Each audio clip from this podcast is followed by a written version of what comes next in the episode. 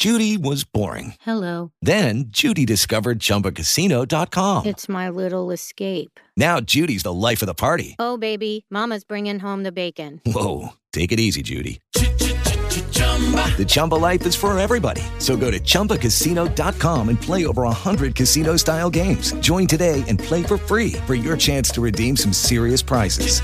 chumba ChumbaCasino.com. No purchase necessary. Void where prohibited by law. 18 plus terms and conditions apply. See website for details. Get to Old Navy to redeem your Super Cash. Use your Old Navy card in store or online with your Super Cash to earn double reward points at Old Navy and OldNavy.com. Valid 62 to 610. Excludes gift cards. Double reward points offer subject to credit approval.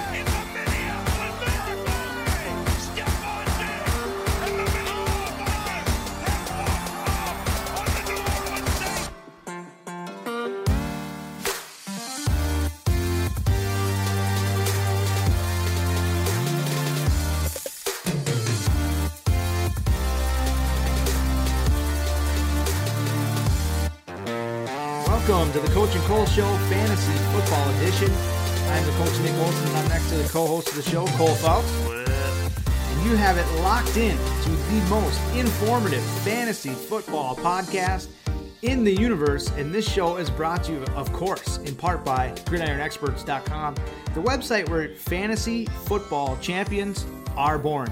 And Cole, another week is passing, another week closer to the start of NFL football, the start of fantasy football, which is drafting season is right around the corner. And for some of us, including ourselves, our big draft is a month from now. So we're really starting to get into the swing of things, and things are starting to ramp up. How excited are you for fantasy football season?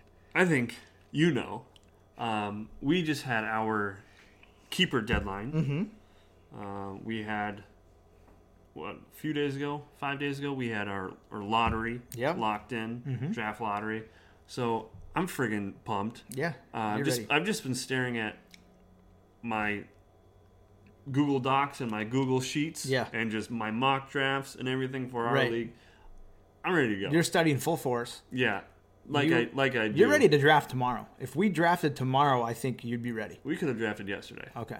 Yeah, exactly. and and of course, I would be ready too. That's why we are who we are. That's why we host this show.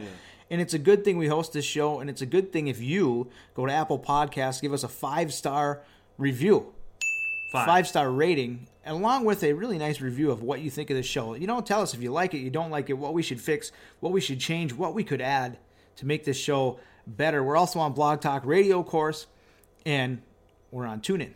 Mm-hmm. So if you don't have an Apple device, find us on TuneIn. And with that being said, Yes. today's show is about running backs. The running back, y'all. Remember the Titans. And at one time, the running back was arguably the most important position in the NFL years and years ago. Right. And it yeah. seems to be getting less and less important Yeah, I mean, as- yeah as the years go on. I feel like last year there was an uptick. It Mm-hmm. just seemed like maybe it's just because I was looking at it like more of a fantasy way, but it seemed like there was more um, single running backs like that shouldered meant the- more. that shouldered their The weight of their team. of Yeah. Of being a running back on their team than in years past where Sure. at least like the last like three or four or five years, including um, excluding last year, it seemed like um, where it was just more RBBC. Yeah. Last year, it seemed like there was some just like running backs by themselves. Yeah. Obviously, there is still yeah. RBBCs, right. but right. You know, you, you you look back in like the early 2000s, late 90s, and every team had a bell cow running just back. that one guy, One guy. who just did he was their everything. guy. And and and like you said, there are a few teams. You have your Ezekiel Elliott, your Leonard Fournettes, your David Johnsons when healthy, you, Le'Veon Bell, etc. But for the most part, these teams are going to a running back by committee, and Mm-hmm. things are kind of shaky fantasy standing. And I think you could still argue that the running back, a number, a true number one running back, is the most important player on your fantasy team. You could still Correct. argue that because the the amount of those that are out there are fewer than you know, say quarterbacks that score a lot, Right. different things like that. So, with that being said, we're going to try to break this down as best we can. We came out with our running back consensus ratings on our social media accounts over the last few days.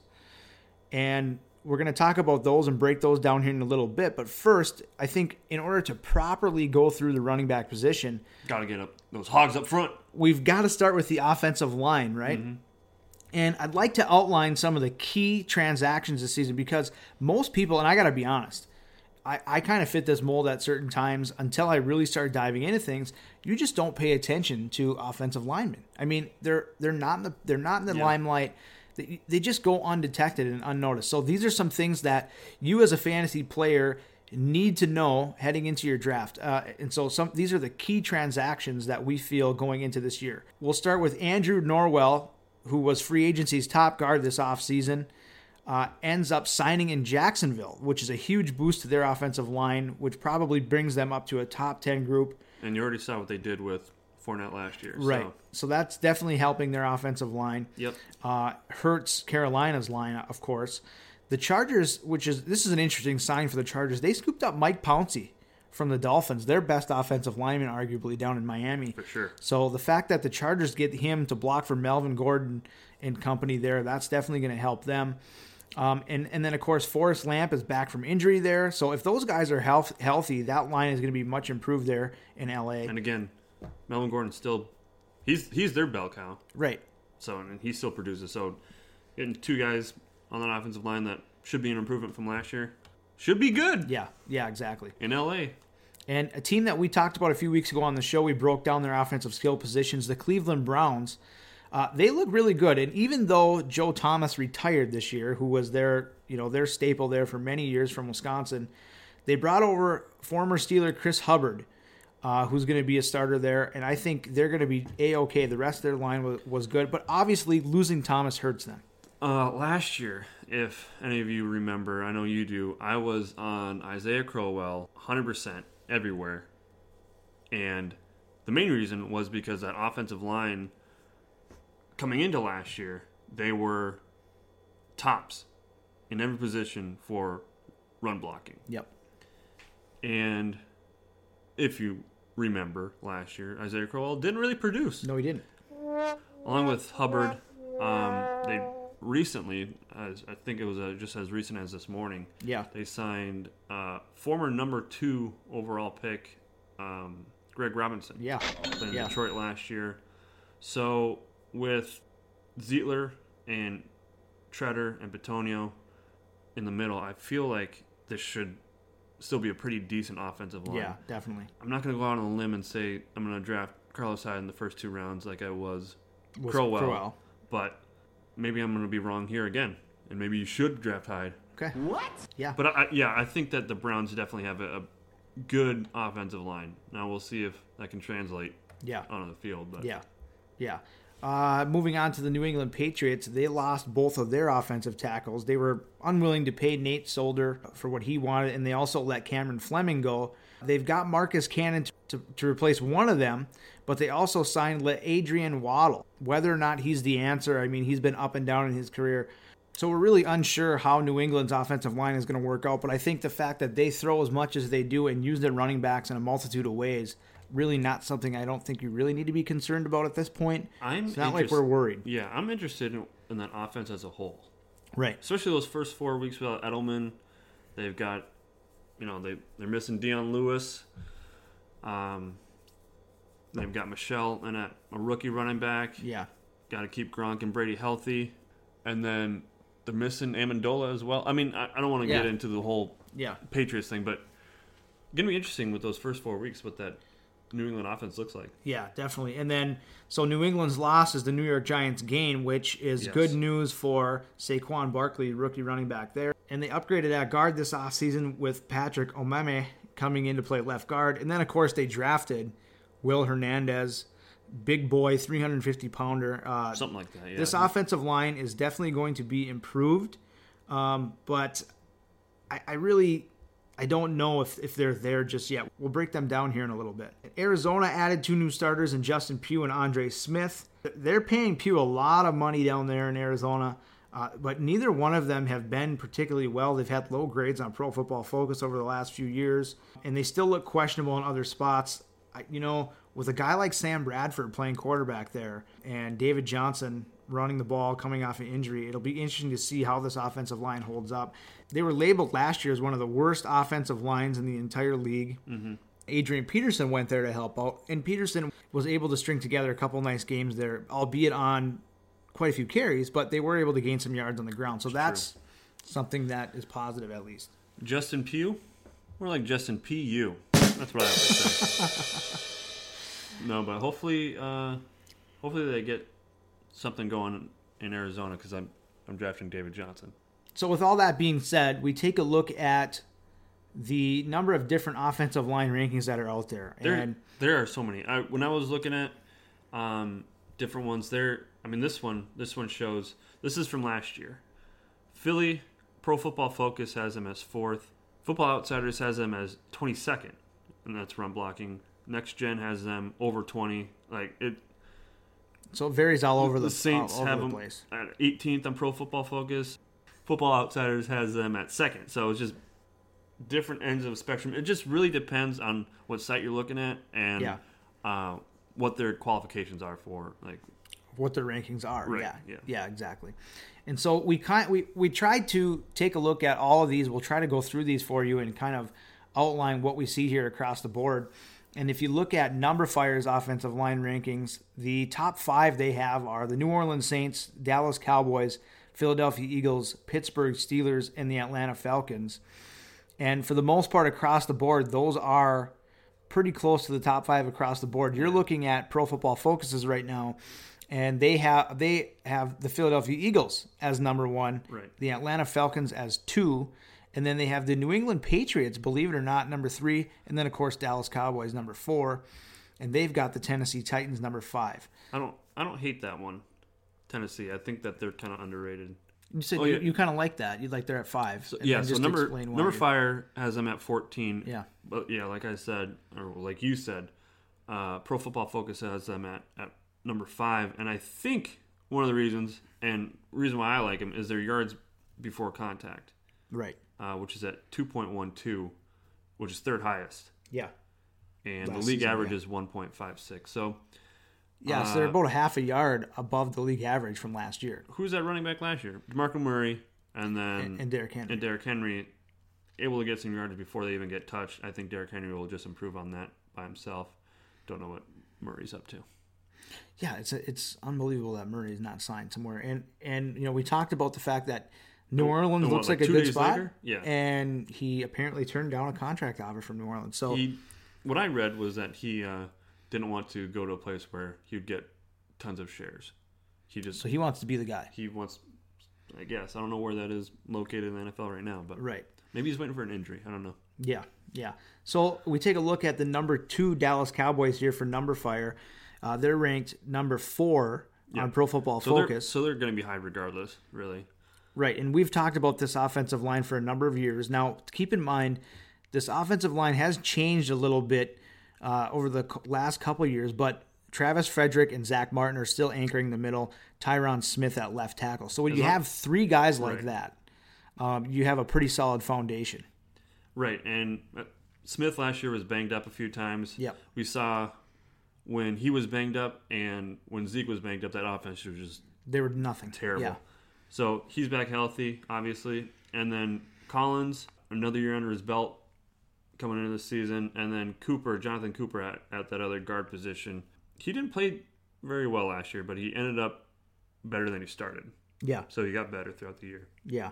Well, the thing I do worry about this Dallas Cowboys offensive line is their depth because we saw what happens when Right. some of these guys Right. went Yeah. down. They really didn't have anybody to step in and fill that role. So, you know, if these guys can stay healthy, we we know that they're a bruising offensive line. What was it? Two years ago? Yeah. Where Zeke, yeah, where, Yeah. where Zeke led the league, Yeah. and these guys were just rolling over everyone. Yeah. Yeah. So obviously, nothing to worry about there with the starters in Dallas. So if you're an Ezekiel Elliott owner or you're targeting Ezekiel Elliott, obviously, uh, sky is the limit. Yep. We look at Philadelphia, who Pro Football Focus has ranked number one, Correct. um, and Number Fire has ranked number three. Number Fire calls them an overall t- in the elite tier, and they're elite pass blocker. They're above average run blocker. Um, but you look here at the graphic from Pro Football Focus, 91.3 uh, top player overall, of course, is Jason Kelce. They only allowed 154 total pressures last year. And even though they had over 28 lineup combinations last year, they were an 80.9 pass block efficiency rating. So that's pretty darn good. And of course, a team that, an offensive line that is able to go to the Super Bowl and win the Super Bowl with a backup quarterback says a lot. Has to start up front there for him. Yeah. And you have Kelce, you have Lane Johnson on the outside. Yep. And Brandon Bur- Ooh. Say it with your chest. Brandon Brooks. Uh, I can't say that name. Brandon Brooks at that one at the left guard position, and then you have on the left side Jason Peters. Yeah. Yeah. Come back from injury. Yeah. If he comes back healthy, they're that's a top tier line. Right. Yeah, absolutely. Uh, you know, you, you take a look at the Oakland Raiders, who Number Fire has ranked above average in all categories, but has them ranked number six. Pro Football Focus is basically right there with them. They have them ranked number eight, and this is a big bruising offensive line. They're huge. They they are they are big, and you bring Doug Martin over, and basically, you know, you're not sure who to choose right now between Lynch and Martin. But we do know this: they're going to have a great offensive line to run behind. They should. Last year, not great. Uh, only 1.34 yards uh, per yards before contact, Yeah. which is seventh lowest. I do remember uh, Marshall Newhouse. Remember that name? Mm-hmm. Green Bay Packer. Not great. Not great. Pro Football Focus 46.4 overall. 38 pressures over there on the right side. Yeah. That's that's their weak point. I would agree. Yeah, the left side with Donald Penn and Osemele, and then Hudson in the middle. I think the left side is great, and I think the Raiders were a team that ran to the left more than any other team in the league sense. last year, I which totally makes sense. I wouldn't run towards Newhouse. yeah, I mean a forty-six point four uh, overall ranking is not one to be proud of. Yeah. But again, I think the Raiders ranked sixth right now. Um, they're they're big bruiser bruisers up front, and then they're you know Rodney Hudson was the best pass blocker in all the league last year according to Pro Football Focus. He only allowed three pressures. Yeah. So I mean they've got some things Nothing going for them there. Yeah, you're, you're, You're not they're solid it. up the middle. Get away from us. the Saints is a big one, right? I mean, Number Fire ranks them number one. Um, obviously, they were amazing last year in run blocking. I mean, Yeah. Mark Ingram, Alvin Kamara had their seasons of their lives. Um, can they replicate that? I think it's going to be tough to replicate how just how good they were. Um, but I mean, they were amazing last year, and they've got the same cast coming back. Right. So That's another thing. Continuity um, is big with offensive lines because then it's just moving as one unit, especially on like the Eagles when they run, they do a lot of zone read runs. Mm-hmm. Uh, the Saints, they had a lot of inside zone runs. They averaged 2.56 yards per contact on inside zone runs, which is second in NFL, and 1.8 uh, before contact on outside zone runs, which is fifth. So zone runs, you're probably going to get some yardage out of them. Yeah, absolutely. So let's take a look at some of these teams that are on the opposite end of the spectrum here, and, and maybe something we should be concerned about. We take a look at the Minnesota Vikings, who uh, shipped off Jared McKinnon. I shouldn't say shipped off, but did not resign Jared McKinnon, who goes to San Francisco. And now, second year player Dalvin Cook will be the lead back there, along with Latavius Murray. Uh, ranked 25th according to Numberfire, They are a slight liability in their ranking, uh, below average in pass blocking and neutral in run blocking. They surrendered 154 pressures last year, and they used 26 different combinations in 2017. But they had a lot of new pieces there, and the moves they made were, I guess you would say, mixed results. Of course, Dalvin Cook gets hurt. Um, they had some success there with the running with the running game between Murray and McKinnon, I but it's it's questionable at best here moving into the next season. I thought that they the running backs specifically maybe maybe they didn't get great blocking necessarily, but the running backs put up numbers. McKinnon Yeah. and, and Murray put up some solid numbers. So maybe it's the type of offense that they run, but I think Cook can still produce definitely. Yeah, and and you know they did allow the fewest sacks last year, only eleven, or excuse me, they did allow the third fewest sacks last year, only eleven. Um, but you know, as Pro Football Focus attributes this to, a lot of that had to do with Case Keenum's ability to avoid defenders and scramble and move out of the pocket and get rid of the ball uh, before he would get taken to the ground. So, be that as it may, you know, when you have multiple outlets that are ranking offensive lines, they rank them back in the twenties. Um, that's really, you know, not something we want to look for. Um, does it hurt my feelings on Dalvin Cook? Yeah, it actually does a little bit. Does it? Yeah, it, it actually does. Um, but you know, like you said, we saw Murray and McKinnon both have success there. Yeah. Um, now, the, the the biggest key is is Kirk Cousins is now the quarterback, so naturally you'd think they'd throw the ball a little bit more. Possibly, but it doesn't really bother me for Cook. Okay. Okay. Um, you look at a team like Arizona Cardinals, who top back David Johnson is going to be running behind this season, ranked 31st according to Pro Football Focus, ranked 30th according to Number Fire. They are in the poor tier and below average in both pass blocking and run blocking ranking. Not great. Not great at all. 217 total pressures surrendered last year. You Second know, most. second So- most. So, not terrible. Okay, Not not the okay, worst. Okay, second most in the NFL. Yeah. Um, so pass blocking not good. Run blocking was also they were the worst ranked run blocking team for for a majority of the time last season. Right. And like you said, before AP got there, Yeah, run blocking was so bad. Like they averaged even some games when AP was there and did play, they had some of the worst offensive running numbers Yeah. coming from that from that line. yeah, Uh, running backs averaged negative 0.21 yards before contact on outside runs, uh, outside zone runs. Excuse me. okay, uh, and they ran that more than 40 times that season or last year. So, not great. No. running to the outside like that. Um, and I guess that's worrisome. But the the thing that's good about David Johnson is the fact that he's not scoring points just out of the backfield. He's catching the ball. right, He is doing things out of the backfield. he can make people miss. He makes people miss. So it's not the kiss of death here to look at the Arizona Cardinals and go, oh, they're 30th. You know, I got to stay away from David Johnson. I would be more hesitant with David Johnson due to injury history, not due to the offensive line. So there's some question marks surrounding him. But if we see David Johnson back healthy, the old, the David Johnson of old, I mean, he's obviously a top fantasy player. that offensive line from two years ago wasn't great. right. I mean, they might not have been the worst, but they definitely were probably worse than the middle of the pack. If, Right. If I were to look back onto it, Right. but he kind of makes them look good. He Yeah. makes them look better. Yeah. because of what he can do with the Right. ball. But Right. yeah, I'm not too worried about it. I'm gonna have to pick him. Yeah. Gonna have to. I don't blame you. Uh, and then let's talk about the very dead last ranked Houston Texans. They're 32nd on both Pro Football Focus, on both Pro Football Focus and Number Fire. They're ranked poor in run blocking, poor overall, below average, according to Number Fire. They surrendered 253 total pressures last year. They used 14 different combinations, and they were just god awful. Maybe they should have tried a couple more combos. Why not? I mean, Philly at what tried 28. They doubled them Yeah, up. yeah. Well, the thing about it was we didn't notice how bad they were until Deshaun Watson got hurt because of how much he uses his legs and different things. He was kind of able to sort of put a band-aid on that, and then once he got hurt, we saw really how bad they were. The first, the first game that he came in, uh, when they made the switch at halftime.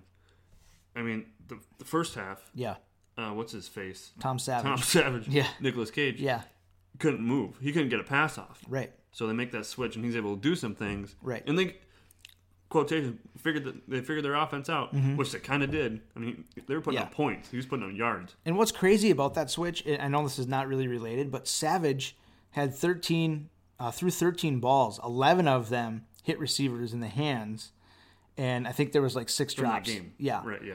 Yeah. So I mean, albeit Nobody was helping him. Nobody was helping him, albeit it was probably the right move to put Watson in, obviously Yeah. from what we've seen. Yeah. But it was not Tom Savage's fault. Um, so Lamar Miller, Get this. Yeah. 1.59 yards per, before contact, which is little slightly more than the league average. Yeah. So it's not terrible. Just pass blocking, they absolutely cannot do it. that's what I was about to say. Is their worst pass blocking, run blocking, they are a better unit with. um, but still they rank below average there. Yep.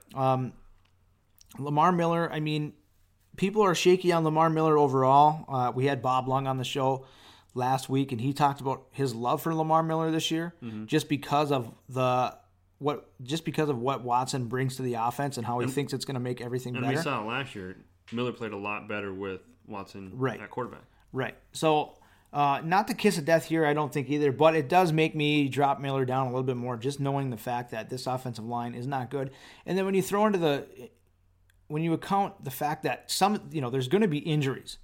So when, when these teams don't have depth, when they're already bad with their starters, um, it, it's not a good it's not a good sign if a guy gets hurt here, a guy gets hurt there, they get worse. I mean, how wor- how much worse can the Texans get? What I would do, I would turn off uh, the injuries. yeah, just turn- I don't see why people just don't do that. it's a good point. I, I I mean, I do that, and I, and I turn off the salary cap. I gotta sign some guys.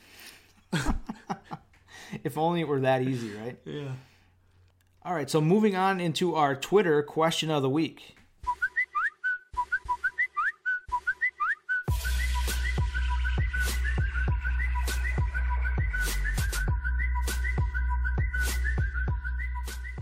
So, on this week's Twitter question of the week, we asked a question to our Twitter followers Will Joe Mixon break out in 2018?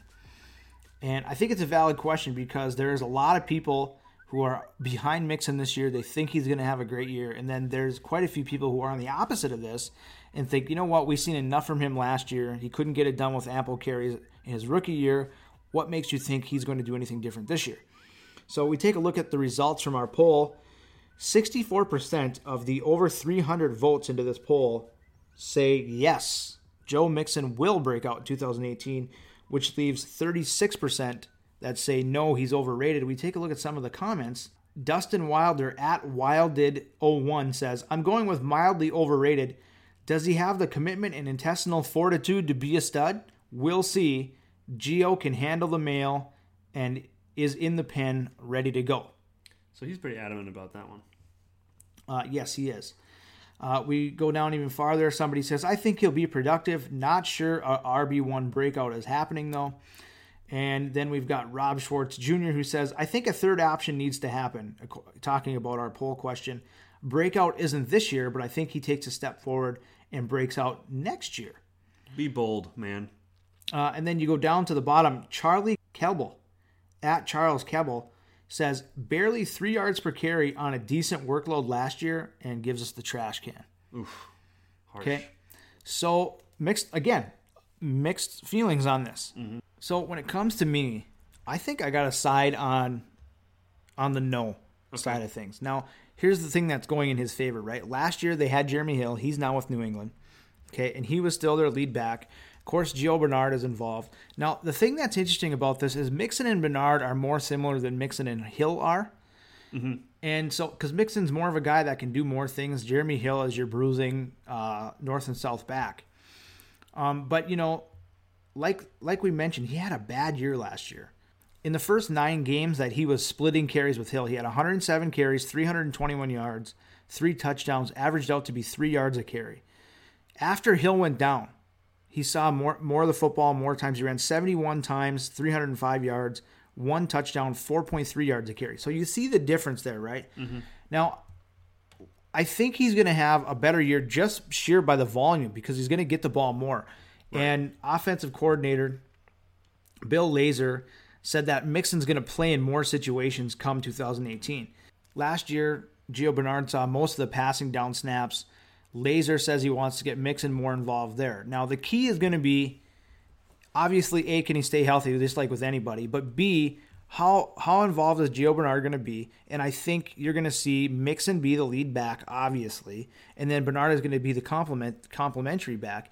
But the question remains: is is he as talented as we think he is? Right. That that's that's the thing. Pro Football Focus ranked him 16th uh, among running backs last season, and again, we're not really too fond of their offensive line, and that's that's another problem, right? They're ranked 28th on Pro Football Focus, not good in the running game. They did bring in left tackle Cordy Glenn, and a, and they drafted Billy Price at center. So Who you know, got cleared?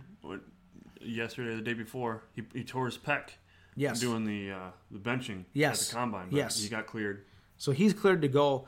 So I mean, there's a lot of good things here when we look at Mixon's situation this year versus last year. But I'm still not on the train. I don't, from what I seen of him last year, he didn't wow me at any point. And obviously, you could you could attribute things. Well, he had a lot of personal things going on. He had his his different issues off the field. Was that part of it? Was that not part of it? You know, we're not really sure, and that's th- some of the things we can't predict. But what we can try to predict here is the fact that he is going to get more carries, and we do know that the Bengals' offensive line is not very good. And from what we've seen of him on the field last year, he was not that impressive. So until he can prove to me that he's going to take a step forward, I'm just not ready to say, yep, all in, he's going to break out because I just didn't see anything that leads me to believe that at this point. Okay. Um, he did leave. Leave. He did lead Cincinnati in yards from scrimmage, Okay. which is something something for him. Yeah. Uh, like you said, I think he definitely gets close to 20 touches a game. You would think so. I think on volume and I think on talent because the kid is talented. I think that we could see a top 20, top 15 year from him. And Oh yeah, I'm not. I'm not. does that does yeah. that constitute as a breakout? Nuh-uh. No, it doesn't. Okay, then there's my answer for that. No. I think that yeah, I think I, I could definitely see him as like the number 14, 15 running back this season. Yeah, and I, I, I don't have any problem with that. Um, I, I think that's definitely possible, just based upon the fact that he's going to get the sheer, like you said, the volume alone.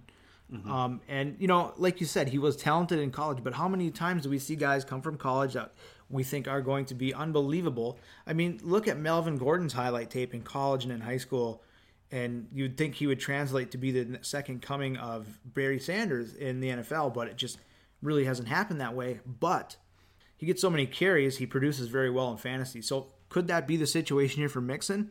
Possibly. I don't think he'll get as many as Gordon, but I think he's in the same conversation. I agree. All right, so that's our Twitter question of the week. Thank you for everybody for participating in our poll, giving us some feedback. And moving on here, we're going to break down some of the rookie running backs that you should be targeting or maybe you should overlook in this year's fantasy drafts. And of course, let's start with the big dog, the number one overall running back that went in the NFL draft this year, Saquon Barkley from the New York Giants. Uh, and some say that he was the best player in the draft Yeah. entirely, not Yeah. just a running back. Looking at Barkley, he's a first rounder. I think he has to be first or fantasy second round. pick, you're saying. Right, right. Well, I mean, Yeah. even real Both ways, Yeah, yeah. yeah. Uh, first, yeah, definitely first round. You know, maybe depending on, on how many teams you have, you can get him at the tail end of or, or the beginning of the second round. Mm-hmm. Just if, if you're in a 12 team, 10 team, kind of depends. If you're in a keeper league, you Right. know, just based off that. But yeah, I have no problem problem uh, picking him in the first round. I don't think he's going to compete with anyone. That's the big thing. The offensive line is slightly better, should be better. On paper, they are. And we know that he can catch the ball. And that's big uh, for running backs, obviously, that are going to be there on, on the field for the majority of the time. If he can produce like a, uh, you know, David Johnson light or Lev Bell light, you know, Yeah. something similar to that, but I don't expect that from him. Um, maybe a Kareem Hunt. I mean, Kareem Hunt can do it. I have no problem saying that Barkley can. The thing that does worry me though, Yeah. is that there were so many times last season um, at Penn State where he he played better teams. You know, he played Ohio State, he played Michigan, guys with like NFL talent on that other side, Yep. and he would get like 50 yards, 60 yards on 25 carries. He wouldn't do a whole lot. Right. That kind of worries me, but that also that kind of plays into the talent pool around him as well. Right. Um, but yeah, all that being said, Yeah. I like him. Okay. First round. Well, what we do know is that a rookie running back has led the NFL in rushing the last two years. Zeke did it in 2016. He had 1,631 yards, and then Kareem Hunt did it, of course, last year, 1,327. Interestingly enough, that led the league, 1,327. I mean, in reality, that's less than 100 yards a game. Um, yeah, that's So it's it's it's, it's, it's surprising. I'm just realizing that as you say it, Yeah, that is surprising. That's a- that's really low. weird. it is. So that goes to show you with all the injuries that we had to the top running backs. You had Ezekiel Elliott that was out with a suspension. Le'Veon Bell was hurt. David Johnson hurt. That kind of just goes into that. So, but be that as it may, Under 80, 83 yards. 83 yards a game. Uh, be that as it may, rookie running backs have led the league the last two seasons. Now, here's what worries me about the Giants and just the overall uh, picture here. Obviously, the offensive line. They were not good, but like we mentioned before, Nate Solder, Will Hernandez should help the offensive line. Take a look at the Giants' last three years. In 2015, they had 413 rushing attempts. That was 19th in the NFL. 2016 398 which was less 22nd in the NFL and then the year be- or excuse me 2017 they had less than that 394 25th in the NFL now obviously they didn't really have much in the backfield I mean they had guys like Orleans Darkwa leading the way Paul Perkins. Paul Perkins. I mean, these guys really just didn't pan out in the NFL, so they they really aren't overwhelming anyone, which makes sense on why they wouldn't want to run the ball very much. But the good news here is we've seen recently that when an NFL team selects a running back in the first round, they run the ball a lot more. It makes sense. So yeah, it does. And when you look at Jacksonville, they selected Leonard Fournette fourth overall. They went from 392 carries to 527 in 2017. That's a 34% increase. The Panthers selected McCaffrey last last season in the first round. They went from 430 or they went from 453 to 490, which is an 8% increase. When the Cowboys selected Zeke fourth overall, they went from 408 to 499, 22%. And then when the Rams selected Gurley, they went from 395 to 429. So they run the ball more when they have a lot invested in a running back, which mm-hmm. totally makes sense. So you're going to have that here, right?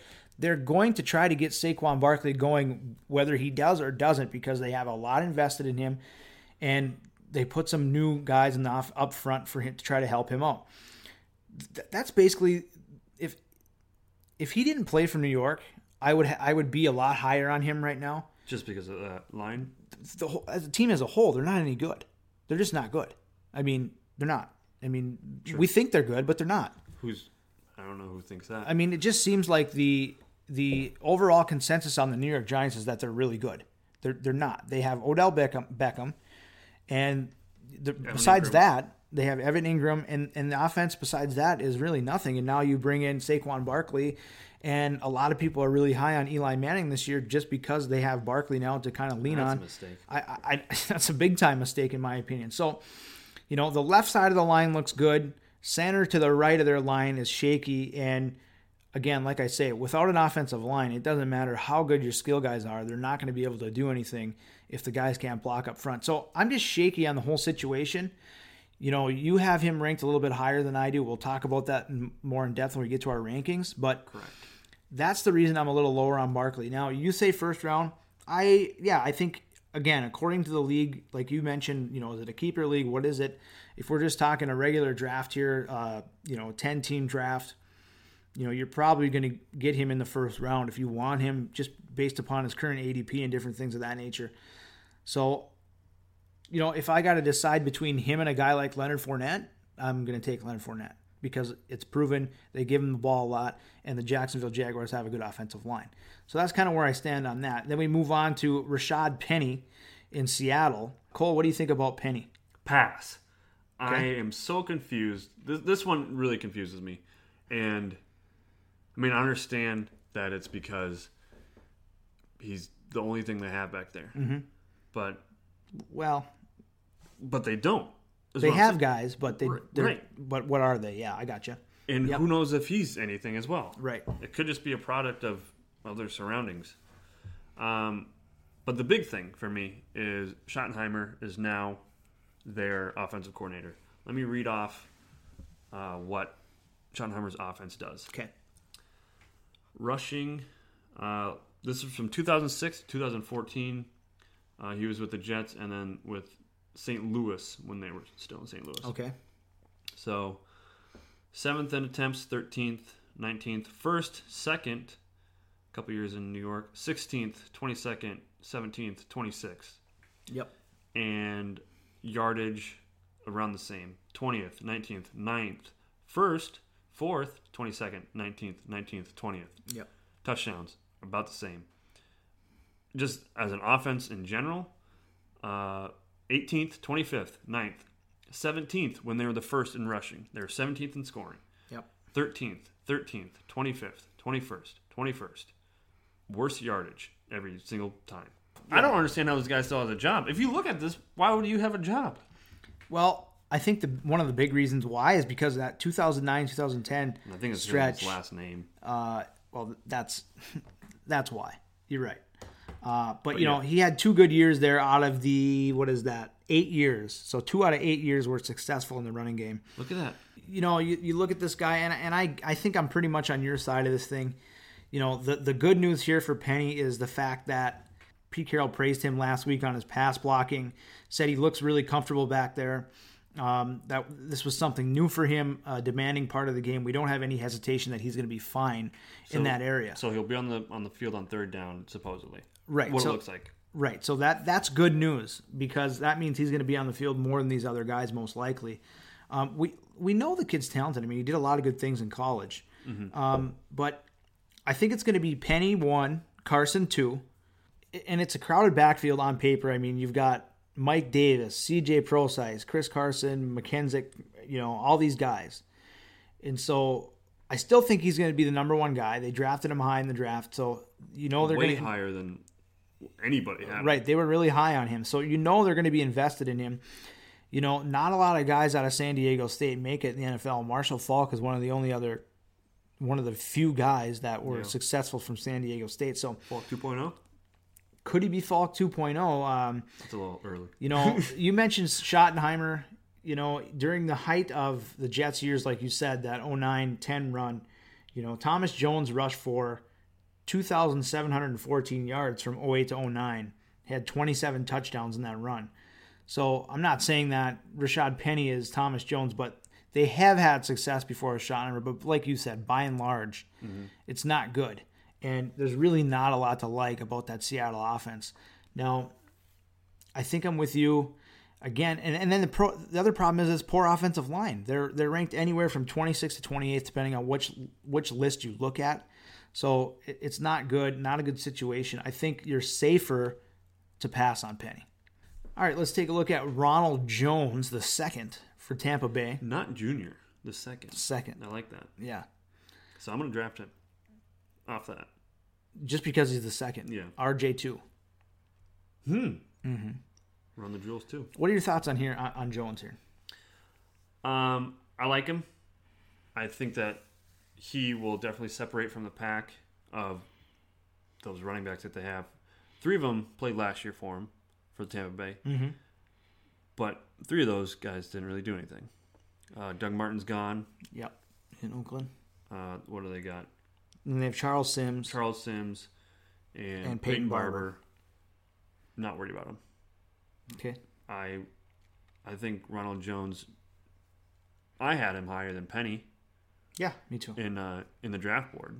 So kind of confused by that, but I really like that Jones should be at least the first and second down guy. Yeah.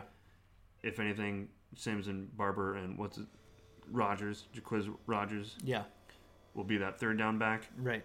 Yeah, I- and I mean, I think he's in a pretty good situation overall. According to Rick Stroud of the Tampa Bay Times, he just came out and said that we should expect Jones to get 15 to 20 touches a game. Uh, if he gets that kind of workload, he's probably in the RB2 conversation right out of the gate here. Um, they got a chance. This offense, and we were in love with this offense last year, as most people were. It's because of hard knocks. They have a, a- the potential, you know, to be a potent offense, and I think he's going to have ample opportunities in this offense.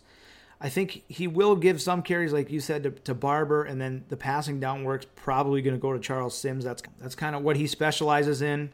But overall, I really like Ronald Jones. Uh, probably right behind Saquon Barkley for me. This guy is the next the next in line As far as rookies. as far as Oh, rookies. Wow. Correct. Okay.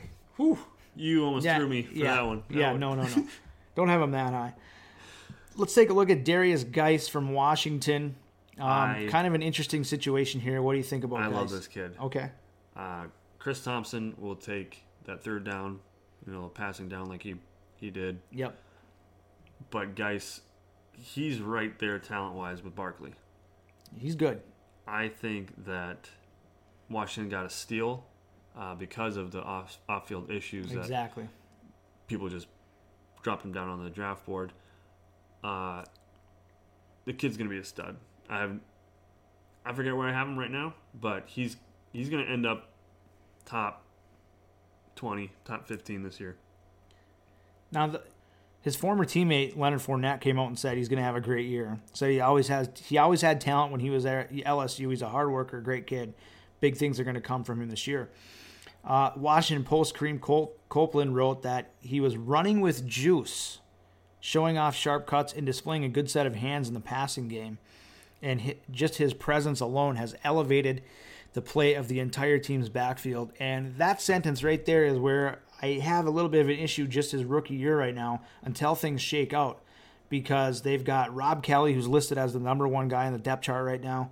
They have Samaje Perine, again, like you said, Chris Thompson, who really isn't a threat to him in the running game. They're going to use him in that same role they had last year. And then Kapri Bibbs is also there. So all these guys, you know, could eat into some of his workload. And the, just the, the running back by committee thing is taking over the NFL. So it's just something we have to sift through. And so, you know, if I were to guess, he's going to get anywhere from 10 to 12 touches a game. I think Probably. starts, I think that starts out that way. Yeah. I think by midway, He's, going to take away. for he's sure. run with it. He Okay. is. I from what we we've seen with Kelley and Perine, they've had the carries, and they just haven't been able to do anything with them. Kelley Yeah. necessarily hasn't been healthy. That's the thing. The running backs just don't produce there. I don't think they have the skills that Guice has. Okay. And and you say that uh, what's his name? Copeland said that he was running with a juice. Yeah. I just want to say juice and Guice are spelled the same, just with one letter off at the beginning. Yeah. English language throws me. yeah. You would think they would sound the same. Right. If you read Guice, uh, you would never know that's how it's pronounced. Guice. You'd think it's Geis. Gucci, Goosey, Goose. Goose, Juice. Juice. Goose. Yeah. Yeah, you know yeah, what I mean? Yeah. Yeah, Anyways, yeah. Okay, so you like him. Uh, I like him too. It's just that situation there is a little shaky for me. Uh, on Johnson, Detroit Lions. love him. You Love do. him. Okay. I think he's in the same situation as Guice. Okay. I think that he starts out the year, you know, eight to twelve carries, touches. Um, by by the end of the year, he's he's that guy. They have Abdullah, who they haven't really been able to do like Yeah. that running game in Detroit has, has been. They're, they're so close to having a guy rush for 100 yards Yeah. last year, but they couldn't get it. Yeah. And then they've got Theo Riddick, who is that passing down guy that they didn't even use last year. Yeah. For some reason. And then they added LeGarrette Blunt. I think Blunt gets those. I think Blunt might end up being. Might start out as a number one. Okay. Uh, he's definitely going to get the goal line work. Right. I don't think Abdullah. I think Abdullah's going to be odd man out. He's already fourth on the depth chart right now. which is crazy. I mean, Right. Uh, but he does have a history of injuries. Does have a history of fumbles. yep. I think that by the end of the season, on Johnson's going to be that guy. My my thing with him is is there's just too many mouths to feed. Uh, they they just came out and said that they want to be a running back by committee. Like that's what they're striving to do because they feel Can't like suppress talent. It's going to happen. I, I don't disagree with that. Uh, General Manager Bob Quinn promised that Johnson would hold up because of how and where the team uses him when asked about his injury problems in the past. They were using him as a kick returner so far in practice. So, again, there's so many guys there. And like you said, they're high on LeGarrette Blunt. Will he be start the season as the starter? It's possible. So, like you said, though, talent, you know, you can't suppress talent. Cream so- rises to the top. If the cream rises to the crop, I think it's to the top. if the if it's the cream of the crop and they rise to the top, there we go. It's like a Randy Savage promo all of a sudden. Yeah. But the cream will rise to the top. Oh, yeah. Brother. You like that? That could that was pretty good. That could happen. I'm not I'm not disagreeing, but I'm not going to target him uh, in my fantasy drafts. If he falls to me, I mean, I don't know what his ADP is. Let's see. Maybe I won't even go there. No. I'm not going to target him uh, right now in fantasy drafts. All right, Definitely we- target him in Dynasty. If you, if you play Dynasty, Okay, Look out for him. you're, you're looking at okay. Yeah. All right, and then we look at Royce Freeman from Denver. I like Royce Freeman. I do too. I'm having a real tough time deciding who I like the most. Honestly, Yeah. I love Barkley just because of his talent. Yeah. Guice because I think he's just as talented as Barkley, and he's just being more slept on because Yeah. he's not Barkley. I love on Johnson obviously, and I love Royce Freeman. I Devontae Booker hasn't done anything in Denver. He's got to be done, right? I mean, what has he done? nothing. Freeman, He's got to be done. What has he done? nothing. One more time. He's got to be done. What has he done? Nothing. I think that Booker from time to time will steal some touches, Right. uh, but I think Freeman starts out as RB one in Denver, and I think he finishes as RB one because I don't know how many people were able to see him in Oregon because they're on the West Coast, and you know who's going to stay up to watch Oregon play when they're not that good anymore. the last couple of years. Are you kidding me? that kid was a stud for like three years. Yeah. Once he got once he was a starter in Oregon, he, he was that kid killed it every time. Yeah. I think that he just continues it here. Still kind of West Coast stuff. So Right. it's not. Uh, it's more Midwestern. I'm sorry. I feel like it's more Midwestern. I don't. I don't feel like Denver's West Coast. Mountain dude. time. Right. Yeah. What is mountain? Is, is it west? It's in is it- between West and, and Midwest. All right. So somebody from that area, Yeah. contact us. What do you guys? What do you consider yourself? us, yeah. Well, the thing I like about him is he's really durable. He Mm-hmm. only missed two games in college, uh, and like you said, he played for three years uh, with As a starter, As yeah. the starter, Yeah. so that's pretty impressive. And head coach Vance Joseph came out and said that you can see the vision he has when he carries the ball. He catches the ball well. Uh, you know, he obviously they can't evaluate him totally until the pads are on, but they just said he looks like he knows what he's doing back there, and and that's half the battle. So, like you said, he's he's kind of I think he might be the sleeper out of. I do. group. I do too. I mean, I really like them. I mean, uh, like him, he's right there, the top three for me. Barkley, Jones. I forgot about. I forgot Freeman, about Jones. and Freeman for me are are my top three. Oh, man. because of their situations and just kind of the way things are going to go, and because we've seen how many times in the past that running backs go to Denver, they do really well.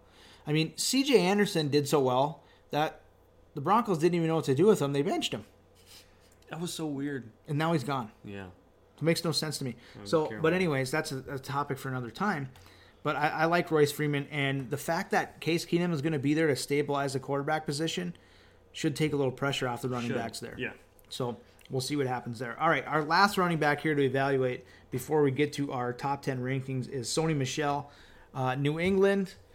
Obviously, we always talk about how it's tough to pick a running back from New England, and you're better off to avoid it.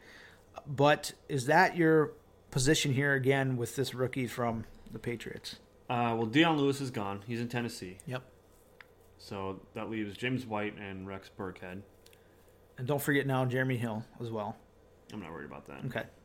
I think that's a, uh Gillislee situation. Okay. Yep. Um, neither one of those two guys, White and Burkhead, should prohibit from Michel producing. I, I don't think. White, his career high in rushes last year was 43. He has no rushing touchdowns since 2014, which is insane for a running back. How is that a thing? And then Burkhead, he- had a pretty good year last year, actually. Uh, I don't know if anybody really noticed that, but he had a pretty decent year rushing the ball. But he mi- missed six games due to injury, and he kind of has a history of that. Yeah. I think Michel looks to be their best runner. Mm-hmm. And I sound like a broken record. I think by the end of the year, he's going to be their RB1. I do think that, you know, barring any injuries, I think Burkhead is right there with him because I think he's really talented. But if he's if he's hurt, Michel's definitely going to take over and uh, and and do good. What? Well, the int- great analysis there. Well, the good thing is here, and even though we don't really consider Patriot running backs to be one ones we should target, they're one of seven teams in the past two years to produce a top twelve running back, despite being a running back by committee throughout that time. So, it's a again, you mentioned these guys. It is crowded.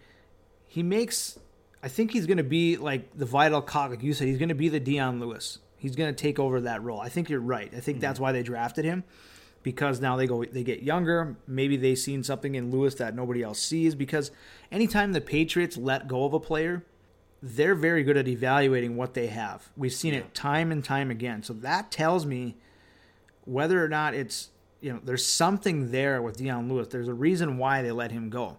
So with that being said, you know, like you said, he's the most talented guy in the roster. They still have Mike Gillislee there as well, whether whatever that means, but he's still there. Okay, so first two weeks, you start him, and then Yeah. trade him because he's going to get like ten touchdowns those first two Yeah, weeks. exactly. Um, a lot of people are comparing this guy to Alvin Kamara, and that he could be used in a similar way here in New England this year. So uh, there's no way he's going to match his efficiency from last year. But if he matches Dion Lewis's production from last year, I, I think he's definitely worth targeting. Yeah. Um, and and we have to remember that they traded away Brandin Cooks, and he was a big part of their explosive plays. So they're going to need somebody to be that explosive guy.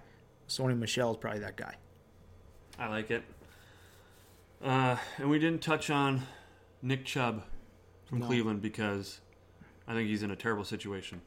Yeah, Sorry, I mean, guys. yeah. If, if you want us to elaborate on that, get a hold of us on Twitter. We can talk about that a little bit. But we, we kind of mentioned Nick Chubb uh, two weeks ago, and that's kind of why we didn't address him directly. Yep. Uh, we, we talked about that situation. So go back two episodes and listen to our Cleveland Browns section, and you'll get our thoughts on Nick Chubb. All right. Cleveland So- Browns section. Who would? Who would have thought? Yeah. Uh, to close out the show, we're going to look at our consensus running back rankings. And going down the list really quick, we've got Todd Gurley, number one, Le'Veon Bell, two, David Johnson, three, Ezekiel Elliott, four, Alvin Kamara, five, Kareem Hunt, six, Leonard Fournette, seven, Christian McCaffrey, eight, LeSean McCoy, nine, Saquon Barkley, 10. So you and I both have Gurley, Bell, one and two.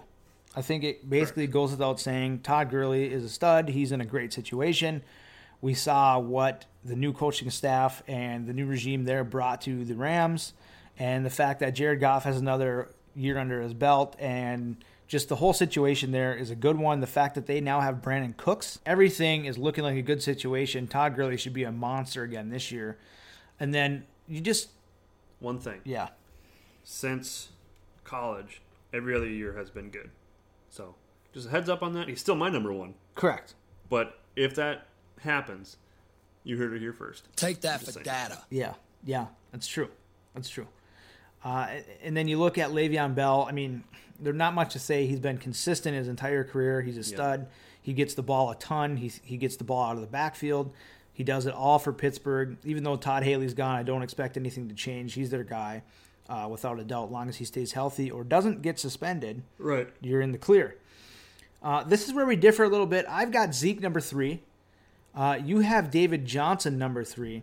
Correct. And first of all, I think if David Johnson was my comment here, if David Johnson had never gotten hurt, and if this was David Johnson of two years ago, David Johnson would be number one for me right now. Obviously, right? I mean, because that's how good he was. So, what's his condition going to be like?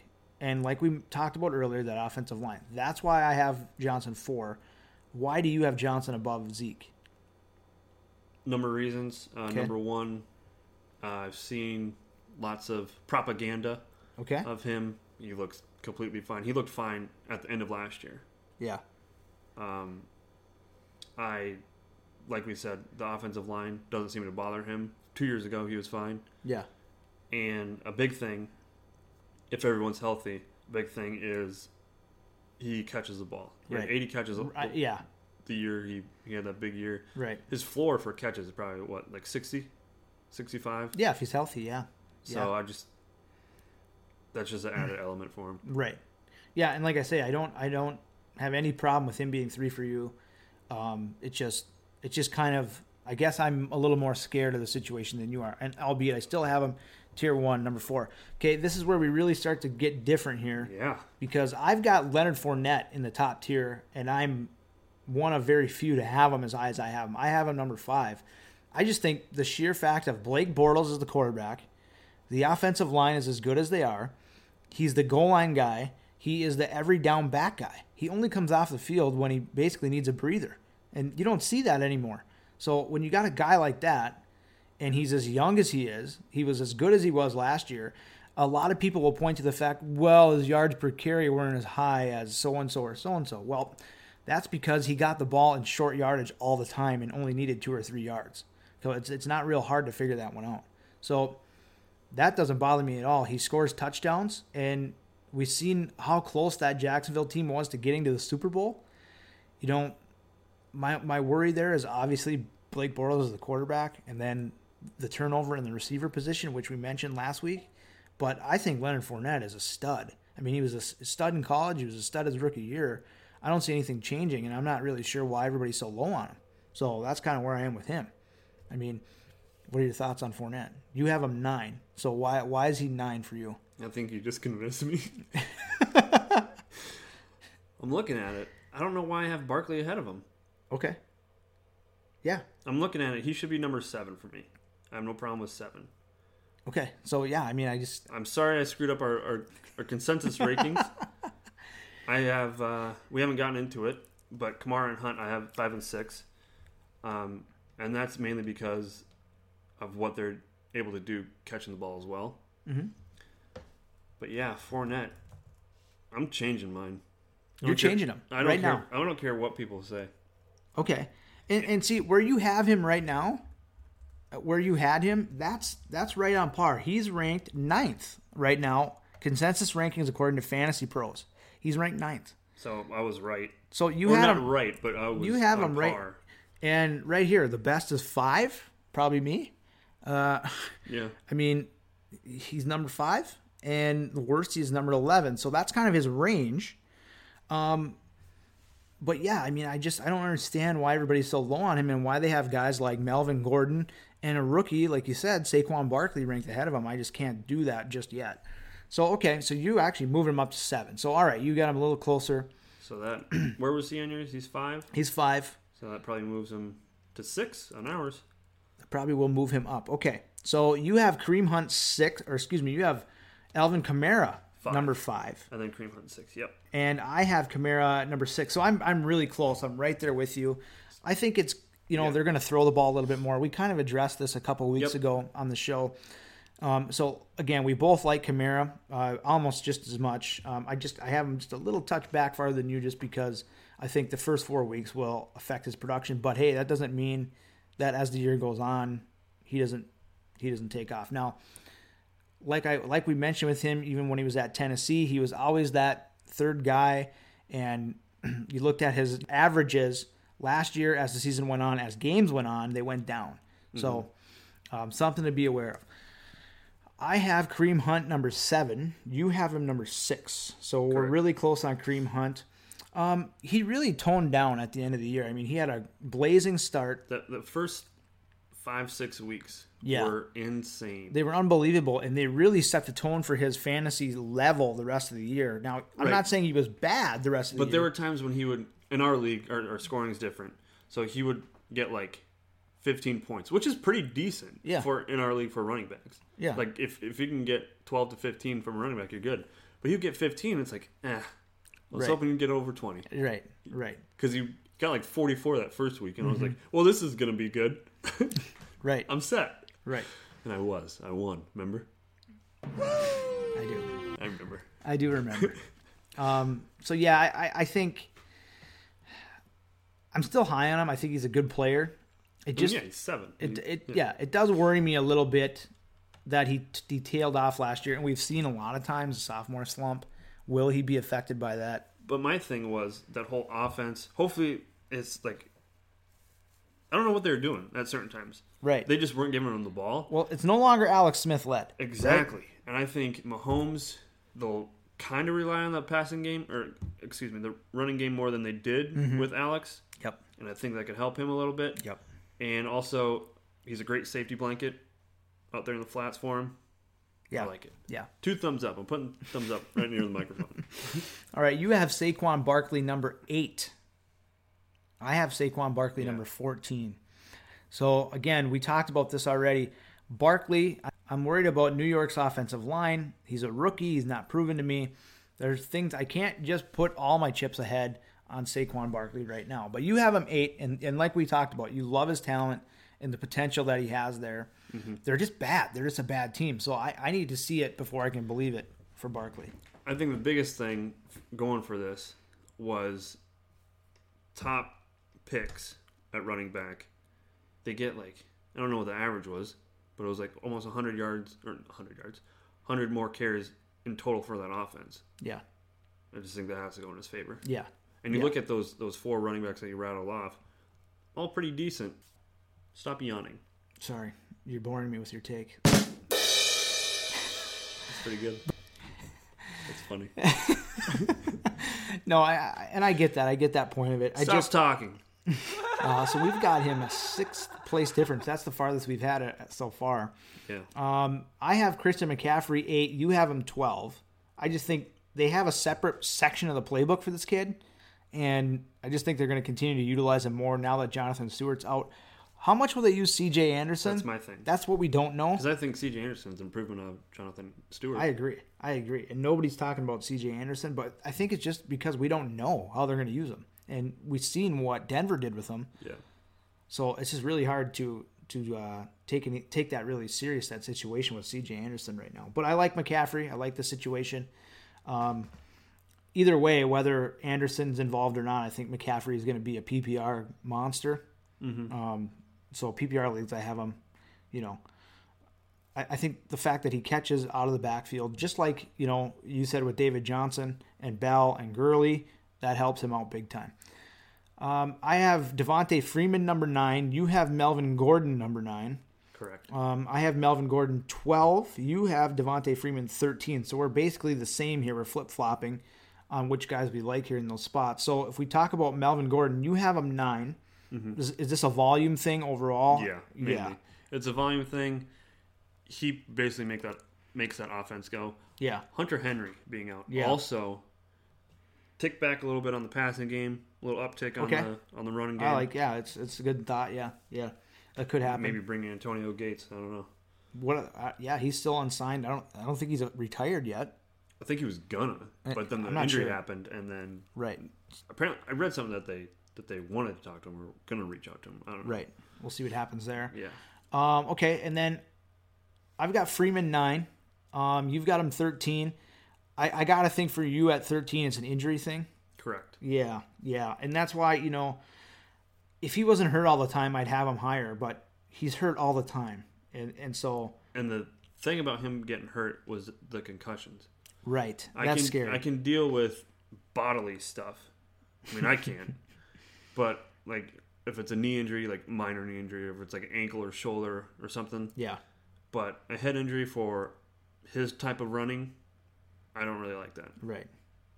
Yeah, yeah, I hear you.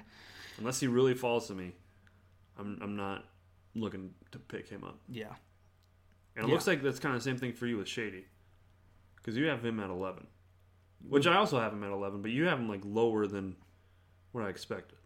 yeah. We both have him at eleven. That's definitely why it's an injury thing, and he's getting he's thirty.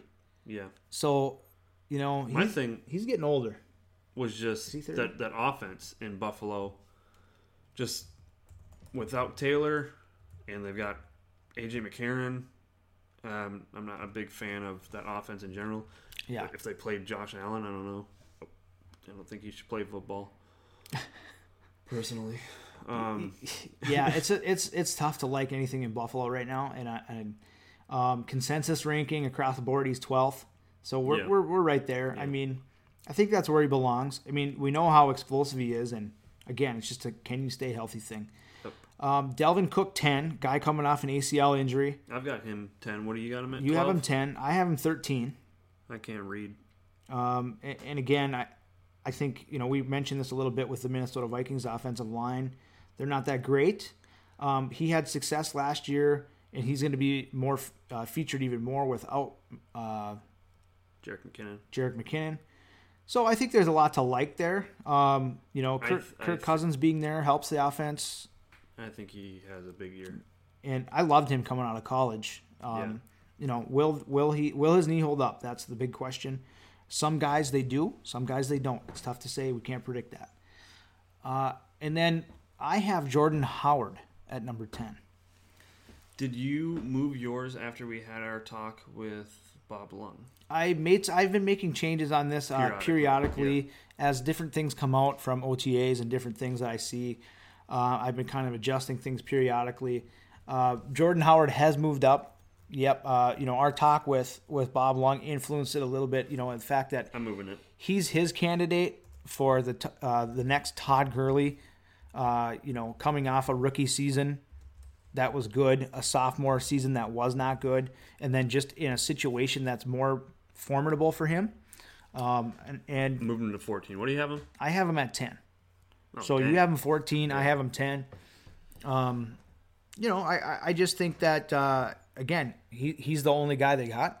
He's he's the bell cow, so to speak, for Chicago. Cohen's not going to take any of his Cohen's yeah, yeah. uh, any of his rushes. He's going to be in. Might even play slot. Mm-hmm. You know who knows? But I did read that they're going to get uh, Cohen the ball more, but I think that has to do more in the running game or right in the, in the, passing game. Yeah, Yeah. exactly. So again, when you take all that into consideration, when he's the number one guy, clear cut, and you don't have to worry about anything, that's that's what you have to like. So, That's why I like number 15. And My that- number 15, Jerick McKinnon. yeah, yeah. You know, I just haven't seen enough of him to be the lone back. They have Matt Breida there. How much will Matt? Bre- they seem to really like that kid. I mean, they played Matt Breida when a lot of times Carlos Hyde should have been on the field, probably. Yeah. So you know, uh, but yeah, McKinnon with a Kyle Shanahan That's offense. Yep. There's a lot of potential there. So I agree. I like it. I agree. I have McKinnon 16. You have him 15. It just, you know, it's tough to rank him ahead of these other guys at this point. So, well, yeah. So those are our consensus running back rankings, and this has been a running back show. I think we covered our bases here. This has basically been a running back by committee. We, we were both. This you know, we are the toting committee. rock. Yes. The running back, y'all. If you have any more questions about running backs, don't be hesitant to send them to at Coach037 on Twitter or that King Cole 715 on Twitter. We'd be happy to answer them for you. Make sure you're following us on Twitter and all social media at Coach and Cole, Facebook.com slash Coach and Cole, Instagram at Coach and Cole. Make sure if you are an Apple user, you subscribe and give us a five star rating on Apple Podcasts. We'd appreciate it. Helps our ranking, helps this show grow, helps us attract sponsors, the whole nine yards. That's a football joke. If you're not an Apple user, make sure you are favoriting us on TuneIn so you never miss an episode. And next week, we will be joined by the author of the number one selling fantasy black book series, Joe Pisapia of Fantrax. And we are looking forward to talking with him about his fantasy football black book of 2018 that has that has some great stuff in it and has a lot of guest writers that helped him do that. So we're looking forward to having him on the show. And in fact, Gary Davenport contributed to that book, former guest of the show. Old Gare Bear. Hi, I'm Gary. Oh, Gary. so very cool. We're looking forward to that. And Cole, it's been another good show. Mm-hmm. Another good week. A week closer to fantasy football. A week closer to the NFL. Anything you'd like to tell our listeners before we sign off? Absolutely not. Nothing left to say. they got We're drained. me. Yeah, I hear you. We don't get paid enough for it anymore. This has been the Coach and Cole Show. I'm the coach. I am Cole. Tired of living day to day like everything's alright. Just waiting on that moment. Waiting on my moment.